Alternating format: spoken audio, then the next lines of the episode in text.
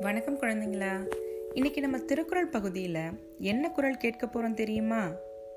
வாங்க என்ன குறள்னு தெரிஞ்சுக்கலாம். அடக்கம் உடைமை என்ற அதிகாரத்தில் உள்ள நூற்றி இருபத்தி ஒன்பதாவது குரல் தான் இன்றைக்கு நம்ம கேட்க போகிறோம் சரி வாங்க என்ன குறள் அது அப்படின்னு தெரிஞ்சுக்கலாம். குறள் தீயினால் சுட்டப்புண் உள்ளாரும் ஆறாதே நாவினால் சுட்டவடு. இந்த குரலுக்கு அர்த்தம் சொல்றதுக்கு முன்னாடி ஒரு குட்டி கதை. ஒரு கிராமத்துல இரண்டு சகோதரர்கள் இருந்தாங்க. அதுல ஒருவர் அண்ணன் மற்றொருவர் தம்பி. அவங்க சின்ன வயசா இருக்கும்போது ரொம்ப அன்பா பாசமா இருந்திருக்காங்க.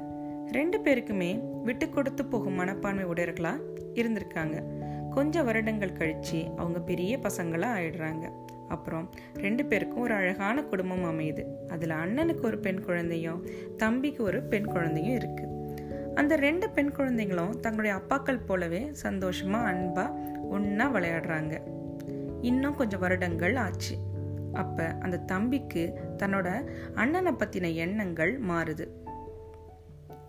சொத்துக்காக தான் அண்ணனிடம் போய் சண்டை போடுறாரு. அப்போ தான் அண்ணன் கூட பார்க்காம அவரை கடுமையான வார்த்தைகளை பயன்படுத்தி சண்டை போட்டுறாரு. அதில் அந்த அண்ணன் ரொம்ப நொறுங்கி போயிடுறாரு.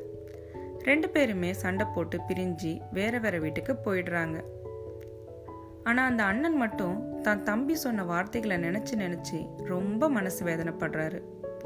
அந்த வார்த்தைகள் அப்படியே அவருக்கு வடுவாக இருக்குது அதாவது மாறா தழும்பாக இருக்குது அவர் மனசில்.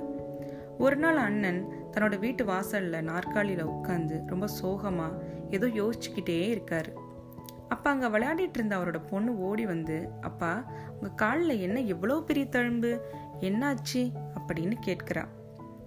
அதற்கு அவரோட அப்பா சொல்றாரு சின்ன வயசுல நானும் சித்தப்பாவும் அதாவது அவரோட தம்பியும் பட்டாசு வச்சு விளையாடும் பொழுது எதிர்பாராத விதமா என் காலில் பட்டு வெடிச்சிருச்சு.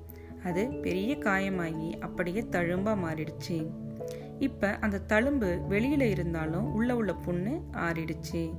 ஆனா என்னோட தம்பி பேசின கடுமையான சொற்கள் என் மனசுல மாறாத வடுவா இருக்கு அப்படின்னு சொல்லிட்டு ரொம்ப வேதனைப்படுறாரு. என்ன குழந்தைங்களா? இந்த கதையிலிருந்து நம்ம என்ன தெரிஞ்சுக்கிறோம்? அந்த அண்ணனுக்கு பட்ட தீக்காயம் கூட அவருக்கு வலிக்கலை. அது ஆறிடுச்சு. ஆனா அவர் தம்பி தன்னோட நாவால் பேசின கடுமையான சொற்கள் அவர் மனசுல ஏற்படுத்தின வடு அவருக்கு மாறவே இல்லை. சரி இப்ப நம்ம குரலுக்கு போவோம்.